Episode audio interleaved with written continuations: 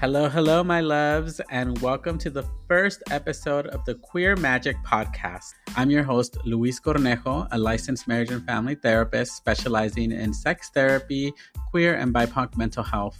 I'm located in Los Angeles, California, and I'm the co owner of a fully virtual group practice psychosocial therapy. Thank you so much for joining me on this first episode of the podcast. I'm really excited to be talking about why I'm starting it, but also uh, why it took me so long. Uh, many of you know my work. Uh, you either follow me on Instagram or you know about psychosocial or uh, you've heard about me in some capacity.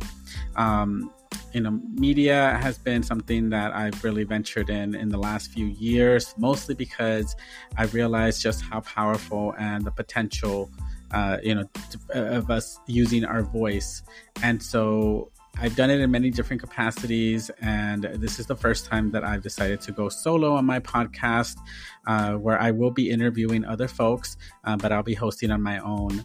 And the main reason for it taking so long is basically a lot of imposter syndrome, uh, a lot of self doubt, you know, things that I think many of us experience in some capacity, uh, and having to work through those things, right? Having to really let go of a lot of things that I learned about myself uh, through connections and upbringing, you know, whether it was through religion or shame or guilt and unlearning those things and instead adopting very different perspectives and embracing myself fully as human.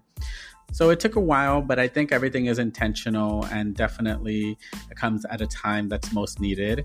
And so here I am introducing to you another labor of love.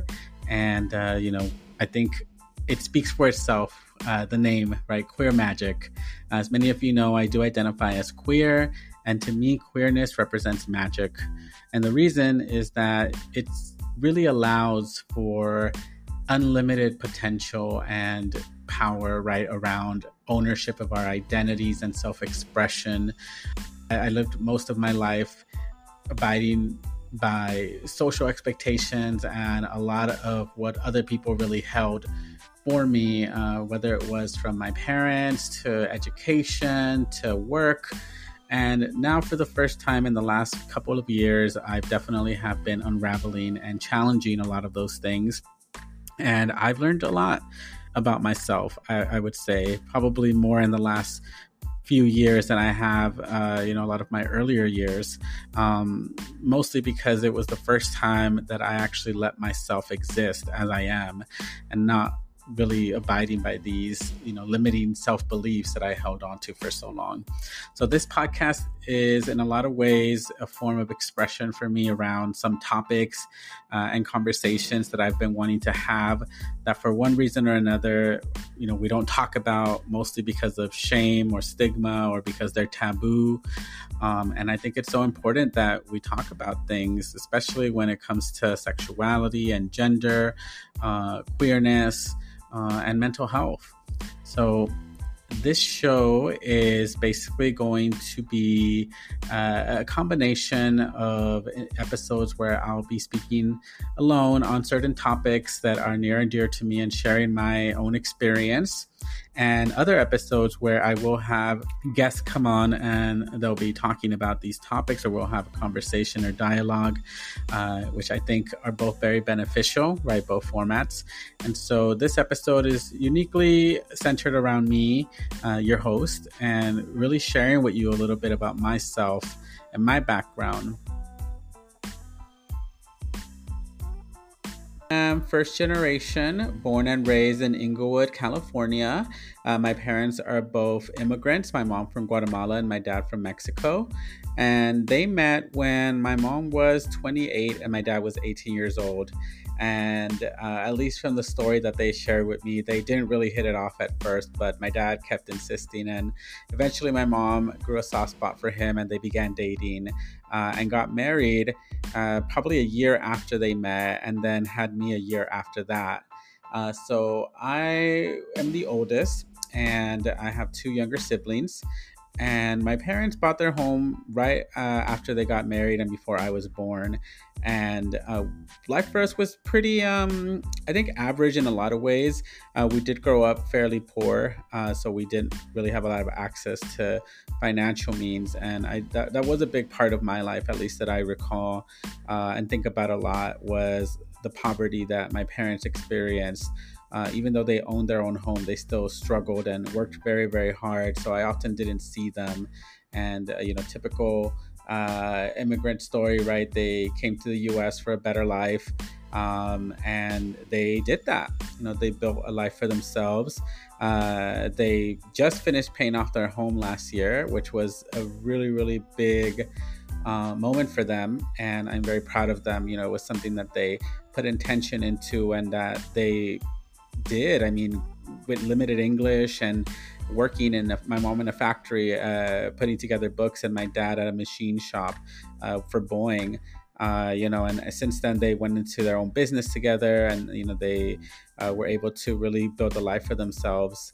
Um, and my parents are both very religious, so from the moment that I can remember, even comprehending, we were going to church every weekend oftentimes spending hours either at church or uh, church related events and that was a big deal for my family you know faith and, and really believing in god.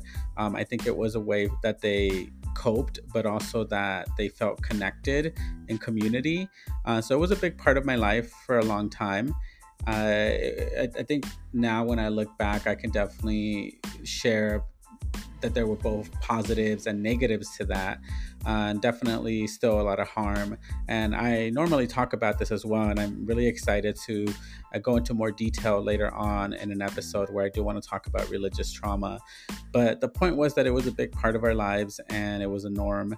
We we're so used to it, right? Going to, to church. And I remember being a kid and being bored out of my mind most of the time, uh, but being excited about being around other kids and having uh, the Saturday, Saturday morning church classes that I attended. Uh, I was always someone that excelled uh, academically and uh, in, in, you know, just anything that had to do with learning. Uh, I remember being number one in my Saturday morning church classes. I, I, was usually the only one that spoke Spanish fluently and could read the Bible. Um, and uh, yeah, I mean, that was something that my parents were very proud of. You know, and I, I remember doing a lot of it because I wanted them to be proud, and I definitely wanted them to uh, be happy, right? That I was also interested. Um, and even though I, I think now when I look back, I, I, don't think I fully understood. I think it was more something that I accepted, right, because it was introduced to me from that moment, um, and so it just it just seemed normal. Uh, but anyway, in terms of excelling in school, I also did really well, except for uh, you know a few years where I did deal with a lot of bullying, uh, primarily in middle school, and the bullying is also something that I want to talk about so bad because I've seen so much out there, and I know the impacts of bullying, uh, you know, firsthand. I have even worked through a lot of that in the last few years that I held on to for so long.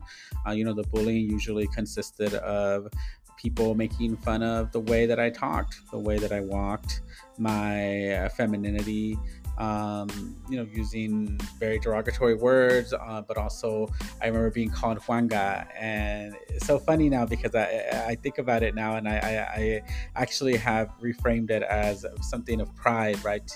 Uh, knowing who Juan Gabriel is, but back then it, it, it was honestly a, a, insult, and I didn't even know who who Juan Gabriel was. So I remember being young, and so people calling me that and thinking, I what is that? And you know, later on, maricon or being called gay uh, or being told that I was a girl. And a lot of these things happened daily. And I remember um, not, not really having too many people that I felt safe with or close with and isolating myself. And most of the time, spending the day that I had, uh, you know, free time alone um, and so that was also another part of, of my journey was never really feeling like i fit in and not being able to talk to my parents about it or really anyone uh, mostly because I didn't understand it. Uh, you know, I didn't understand myself. I was still figuring out who I was, my sexuality, my gender uh, presentation, and also identity. And so for a long time, I was very quiet, very silent about these things.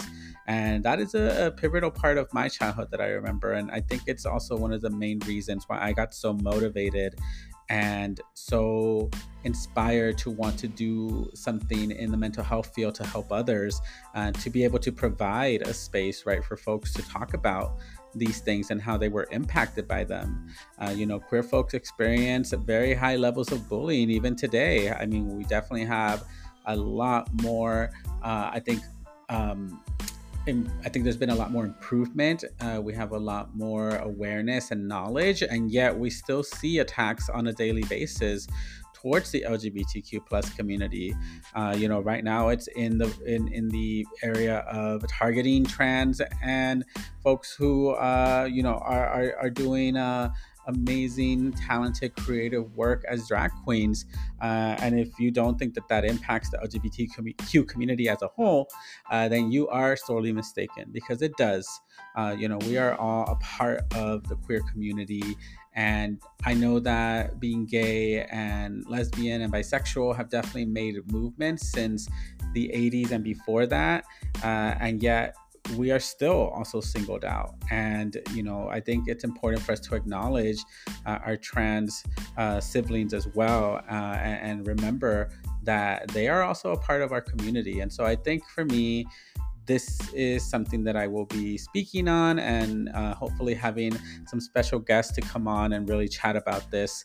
Uh, but I digress. Going back to, to me, you know, uh, I, like I said, bullying was a, a, big part that I remember from my childhood and also religion. Um, you know, my parents were, I would say, very loving and caring. However, they definitely had a lot of anxiety and fear about what other people thought or what other people would say about us. And so, for me, a lot of times, I had to keep things to myself. And, you know, being someone that firmly believed in the strategies that they had provided for me, right? Like prayer uh, and believing in God. I remember that was my go to, you know, praying at night and really asking God to not make me. Uh, I, I, remember calling it weird, uh, but but you know I think in my head I kept saying, please just make me normal. Please don't let me be weird. Don't let me be different. I just want to be normal. Uh, and that was a big thing for me, right? Was this idea of normalcy? Like, what what is this normal, right? This heteronormative uh, existence that eh, even early on I knew was not who I was, and I did not uh, exist in that way. And so, asking in those moments, I recall just having so much pain and anger for feeling like, why me? And it was something that I carried for so long this internalized anger and shame and homophobia, uh, you know, that really impacted me. And it wasn't stuff that I believed in or that I personally adopted. It was stuff that was told to me, right? Stuff that I learned uh, my environment. And so, not knowing how to really hold that uh, at that point, I do recall going through a lot of episodes of depression, um, a lot of anxiety, right? Worries about the future, uh, worries about what would happen to me and what it meant for me to be different and how my family would react to it if they ever found out. And so it was something that I attempted to keep a secret for a really long time. Uh, you know, and flash forward, it wasn't until high school that I began to explore and really question uh, you know who am i? Like what what does this mean? Now i know that there is this word gay and i identify with it uh, because you know it's something that makes sense to me right? At this point being gay means that i you know i'm just different and so I started to, um, you know, talk to some friends about it. I remember coming out. I had a bit of a mixed response. You know, some friends were very supportive very uh, attuned to what I was sharing, and others uh, were taken aback. Uh, you know, and there were some people that I do remember who stopped talking to me and who decided that you know they didn't want to be friends with me because you know, back then, according to them, it was due to their religious beliefs or just because of their political stance or their parents or whatever. Uh, and it, it did hurt. And I think now when I look back, I, I recall just, wow, like we were so young, right? We were kids, and yet these were already things that separated us and, you know, led to this disconnect. Um, but it was during that time where I did have some supportive friends that I started to explore when I started dating. Um, you know, I realize now uh, that there were a lot of mistakes that I made and a lot of situations that I did put myself in that were not very safe. And when I think about that, I, I, I used to blame myself, but then I quickly realized that I really didn't have anyone to ask, right, or that could talk to me. Uh, you know, even sex, right, in my family, we never talked about it. I mean, it was such a taboo subject that I didn't even learn about sex until I was in high school, and it was from friends, and it was mostly because they were making crude comments, and you know, I was so curious about what they were talking about. So there was just so much that I was dealing with at that point, and you know, being a teen and still trying to figure out who I am as a person, but then throwing in sexuality and religion, uh, and you know all of these other things, right? Like even how, like friends and and uh, the future, right? Thinking about college. I mean, there's just so much, and uh, I honestly don't even know how I pushed through, but I did. I got to college. I remember making that big decision to leave home at 18 because I knew that I would not have been able to find myself if I stayed home, and so that was my first big decision uh, in my life. And I recall my parents being so upset and so frustrated. You know, they took it very personal. Um, they felt that I was abandoning them or that I didn't want to be part of the family. And I think in a lot of ways, it was a lot deeper than that. I think that they kind of knew my reasons for wanting to leave in some ways. And I think they were afraid that if they weren't there, I was not going to be okay.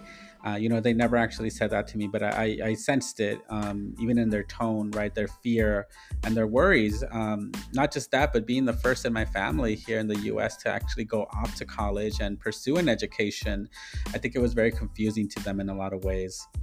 Um, but I left at 18. I moved to the Bay Area. I started college. I started dating. Um, quickly got disillusioned. you know, being young and being introduced to alcohol and uh, being in a new place with everyone who's your age and also confused was definitely not the, I think, best environment. But I did learn quickly. Uh, I did meet some amazing folks and I didn't really stay long at my school. I actually ended up leaving because I missed home. And so I went a lot, there was a lot of back and forth for me during that time. And I, I think um, when I initially started college, I had entered as a bio major. And it took me a few years to realize that I hated it, that it wasn't what I wanted to do. Uh, it was really rooted in wanting to help people and become a doctor, but it wasn't aligned with who I was as a person. And so it took me a while to, to figure that part out, but went back and forth uh, from Cal State East Bay to uh, Fullerton, and then back to Cal State East Bay, and then eventually ended up at San Francisco State, where I finished my bachelor's degree after six years.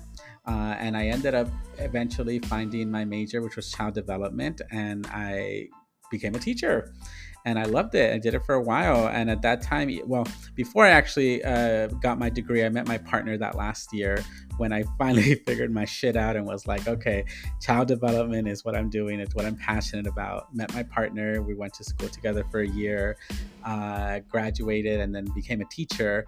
Um, and we were. T- I think together for about three to four years when I mentioned to him that I was thinking about the future and what I really wanted to do. And something that had come up for me a lot was that desire to want to continue uh, to pursue education and to help people. And as a teacher, one of the things that I loved the most was supporting parents and providing a lot of information on development, mental health, and it, it was part of the work that I did, not the main part, but it was a big part that inspired me. And during that time, I also met my best friend, Catherine Dominguez, which some of you may know or have heard me talk about or have seen on Psychosocial with me. Uh, and Catherine was actually studying to be a social worker. And I remember she was one of the first people to tell me, you should look into social work or mental health. And maybe that's something that, you know, you can, uh, you can look, look towards and connect with and I did, and I remember falling in love with like a lot of the different uh, pathways, right, that there were for mental health professionals. Um, but I settled on, and not settled, I connected the most, I would say, with the licensed marriage and family therapist uh, path. And the main reason was that it just felt so personal and it felt like it was something that I really, really had been preparing for, right? This focus around relationships and connections and just really um, having that individual one-on-one kind of work. And i decided to go for it. And so i applied to um, cal state long beach and i got in. And it was such a great feeling right to be first gen and the first in my family to start a master's program. And that went fairly fast. Uh, i remember uh, it felt like a long time at that point but i do remember really enjoying the program, meeting some awesome people, um, and yet also learning a lot of things that, as I look back, I, I, will say felt like they prepared me, but also didn't. and what I mean by that is that after I finished, I um ended up getting a scholarship from the state uh, or a stipend to work for a year with children at a high level mental health facility. Like high, basically, like these children were high need, high risk, and the services that I provided were pretty much 24 7 where I was on call if there was any emergency uh, or any like need. Uh, most of these children were uh, suicidal. And so I quickly like went into the field with so much like on my shoulders, right? Like coming out of college, uh, first time really being in these kinds of settings. And, um, you know, luckily I worked in a group and I also had a really awesome supervisor who was really helpful. And when you, I think about it, it's like, oh my God, like I can't even re- believe how I made it through a year uh, really high intense cases. Uh, there were days where I was up at two in the morning talking to a parent, or moments where I had to, you know, go to a school and handle a big crisis with a foster kid.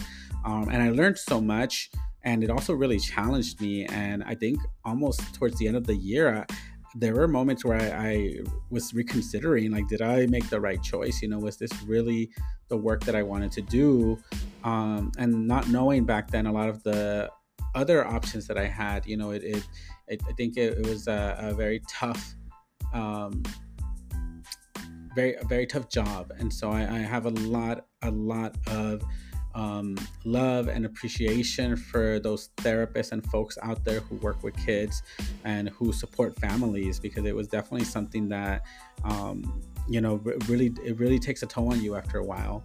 And uh, you know after that i decided okay you know what? I need to switch. I need to figure out what i want to do next. And so at that point my partner and i were like we should go back to san francisco. And we ended up deciding to move. Left i think maybe like three four months later after i finished my uh, one year at the uh, the site that i was at. And i started at a nonprofit in downtown san francisco that specialized in working with the latinx and indigenous communities. And i took the role of mental health consultant. Uh, i was still working in schools. It was just in a very different capacity uh, but i was pretty much doing consultation work for a while and supporting uh, some of the teachers administrators and some of the folks that were, you know, a big part of the more more of the behind the scenes administrative stuff, uh, and also direct work with children in the classroom, observations, working with parents, doing trainings, and I really loved the work. Um, it, it, was it was a big change for me, a big shift. Uh, it still came with a lot of its own uh, heavy toll, I think, um, in some ways. I, I definitely still had to be in communities that were very high need. Uh, and so, you know, uh, one of the biggest things I learned at that time was the self care aspect, right? Was really learning to take care of myself and uh, trying to find that balance, um, which wasn't always easy. Uh, but I, I did love the work until I think maybe two and a half years in, I was like, you know what, I, I really want to go back to one on one, but I think that I need to go back to working with adults. Um, you know, I spent so much time working with children and I, I, I applied my education and definitely still have a strong passion for development. And I think it's actually what's helped me a lot in my career is understanding child and human development so well. Um, so I decided to go back into therapy one on one, and I uh, went to the clinic at, at, the at the nonprofit I was at, and I started to work primarily with queer uh, folks, and and it, it was amazing. I remember falling in love with it and thinking, this is what I think I was meant to do, and I think before it, it, it, seems like it would have been logical because, you know, I identified as queer. I was coming to terms with my sexuality and, and, and uh, had been in a relationship for a while. But it, in my head, it was always, you know, I, I maybe don't want to do this specific work because it's so close to my own story. And I don't know if this is something that I would actually want to to do, you know, work with people who remind me of me. But I quickly realized that it was actually a strong suit, you know, being able to connect and feel seen and being able to see the folks that came in to see me, uh, you know, who shared similar experiences.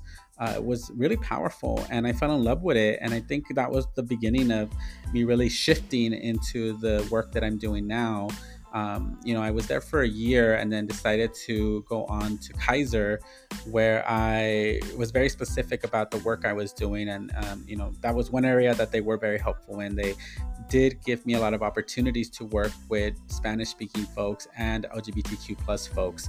Um, you know, I, have shared a little bit about my experience at Kaiser on Instagram. Uh, I'm very open about it not being a very positive experience and actually pretty negative for the most part. Uh, but I, I do appreciate that I was able to also work with clients who needed me in you know in that setting. Uh, I did that for a year as well before I decided that I could not do this type of work in these settings anymore. It just felt so opposite and so contradicting to who I was as a person and to the work that I wanted to do. And I set myself up to go solo.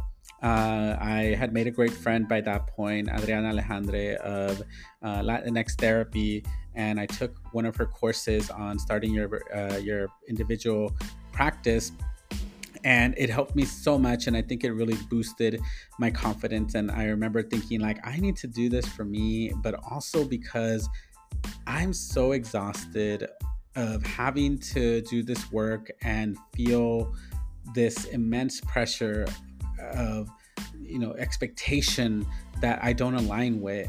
Uh, and on top of that i think it was this was during the pandemic um, I, I, still had so much time to think and I was so unhappy. You know, I, I realized at that point that I was still living this almost very um, just stunted, dulled down life that I, I didn't want. And you know, luckily I've, I have a partner who's always been supportive and who who's always um, really created space for me to talk about myself and and you know be myself.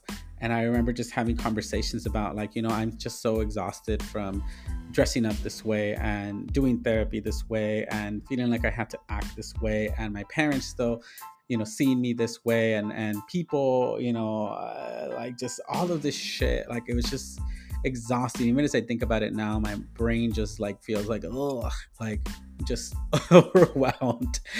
And I remember just thinking, I'm done. I am so done. And and one of the things that I learned about uh, in the course that I took with Latinx therapy was really about creating um, this practice as a as a very unique and individual uh, space. And for me, that was the moment where I I asked myself like, what do you want to put out in the world and who are you trying to help and because I had such a great experience working with the queer community and also starting to embrace myself and learning to love myself, I reminded myself that I needed to be true to myself and my story mattered. And that was the moment where my private practice uh, was born.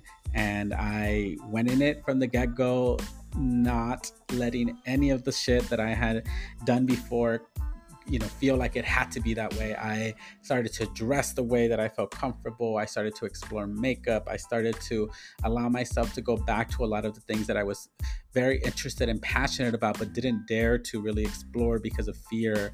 Um, and it started to become an exploration phase for me and i set myself up to really be intentional about my practice. And so, even today, I am very proud to say that my practice is 100% queer and BIPOC, um, queer and or BIPOC, and I love it. I love the work that I do. I feel fulfilled in so many ways.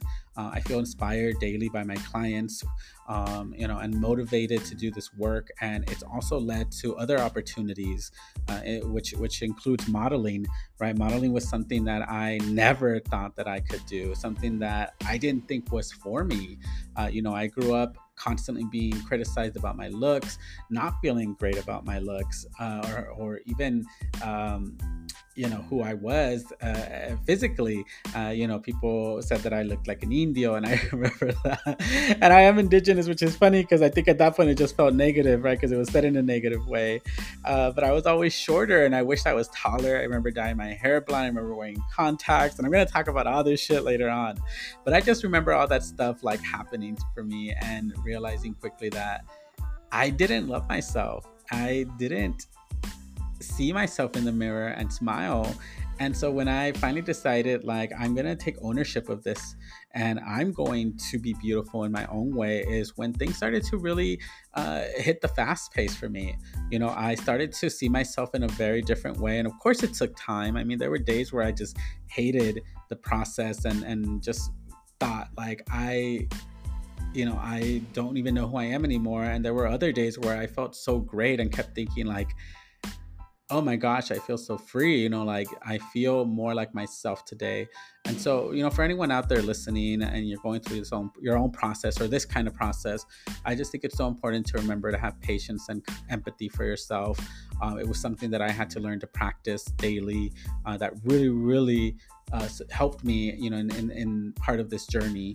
Um, and so, anyway, going back to, to what I was sharing, I started to just be more in myself. You know, I experimented, I tried things out, I figured out what I liked, what I didn't like with clothing, with makeup, with uh, the way I styled my hair, with the way that I took care of my body, you know, all of these different things. And uh, that was two and a half years ago um, you know, when I was starting my practice, and I, and I can definitely say that I see the progress.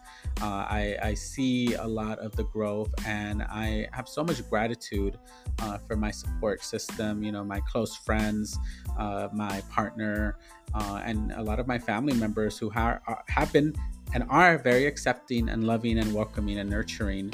Uh, you know, I, I definitely would not be here uh, where I'm at today, at least not at the same level, if it hadn't been for the love, right, that I received. Uh, and so Instagram also became a place where I started to do a lot of that work, right? Really allowing myself to be seen and showcasing my transition into uh, the most authentic, uh, authentic version of myself, uh, you know, that I could pre- presently exist in. And so that was a big part of it as well, you know, hearing from a lot of folks and being able to create content uh, and showing up for myself. Uh, and I'm still doing that today, and I'm so excited about it, you know, because it, it really gives me an opportunity to um, have other people feel inspired, right? Smile, uh, laugh, feel joy, but also find some solace, right? In knowing that they're not alone and that it can get better. You know, it does get better for a lot of us. Um, you know, so I, I, I think that modeling was something, like I said, I didn't see for myself, and yet it happened you know and i started to really connect with so many folks uh, i've been really blessed to meet amazing queer designers uh, queer uh, organizers, creatives who have been very welcoming and who have been very supportive in my journey. Uh, you know, I have a few upcoming projects I'm very excited about that I'll be sharing about as well. And I'm definitely going to be talking about modeling, my process, uh, a lot of the ups and downs that come with it, and the daily stuff that I still deal with, uh, you know, because I am human and at the end of it, you know, all of this work that I've done and that I am doing is not really about reaching some place where, you know, I'm, I'm, I'm happy go lucky. There's no, no uh, issues or anything going on uh, because there are. There are definitely a lot of things that I still stress about, that I still have anxiety about, that I worry about. And yet, it's not about any of those things. You know, I, I know that they exist. I know that they're there. I take them into consideration. I try to nurture those areas that need that love and, and tenderness. And also, I push forward. Uh, you know, I think as, as, as a queer person who has had to survive so much already, um, it, it's shifted for me. You know, it, it's no longer about just survival, it's really about thriving. And I think that's what has shifted for me from that perspective. That before it felt like I just needed to get through and just needed to push through. Now it feels like I'm going to push through. I'm going to get through this because I know, I know, and I feel it. There is just something better and something more.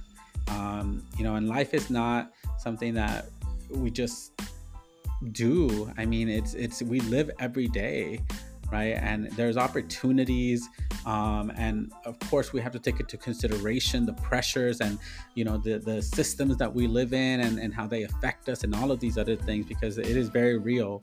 Um, that we are survivors and we are also meant to thrive and I, I, firmly believe that you know and i think i just got so exhausted of just feeling like i was surviving day to day that this has really been a revolution for me in the way that I approach life and and my own path. So I'm so happy that y'all are here. And honestly, there's so many things that I'll be talking about later on, different topics from relationships to friendships, uh, modeling, anxiety, religious trauma, uh, queerness. And, you know, I'm, I'm really, really thrilled to also have guests that I really respect and am looking forward to having conversations with. Uh, so, thank you so much for joining me for this first episode. I'm so excited to continue to have these conversations. Please feel free to send me questions. You can either DM me at my Instagram at Luis, L U I S underscore the T H E E underscore LMFT, or you can email me at luiscornejomodeling at gmail.com. I would love to get your questions and input and feedback uh, so that I can improve, but also add to the show. And uh, thank you so much again for joining me, everyone. Bye bye.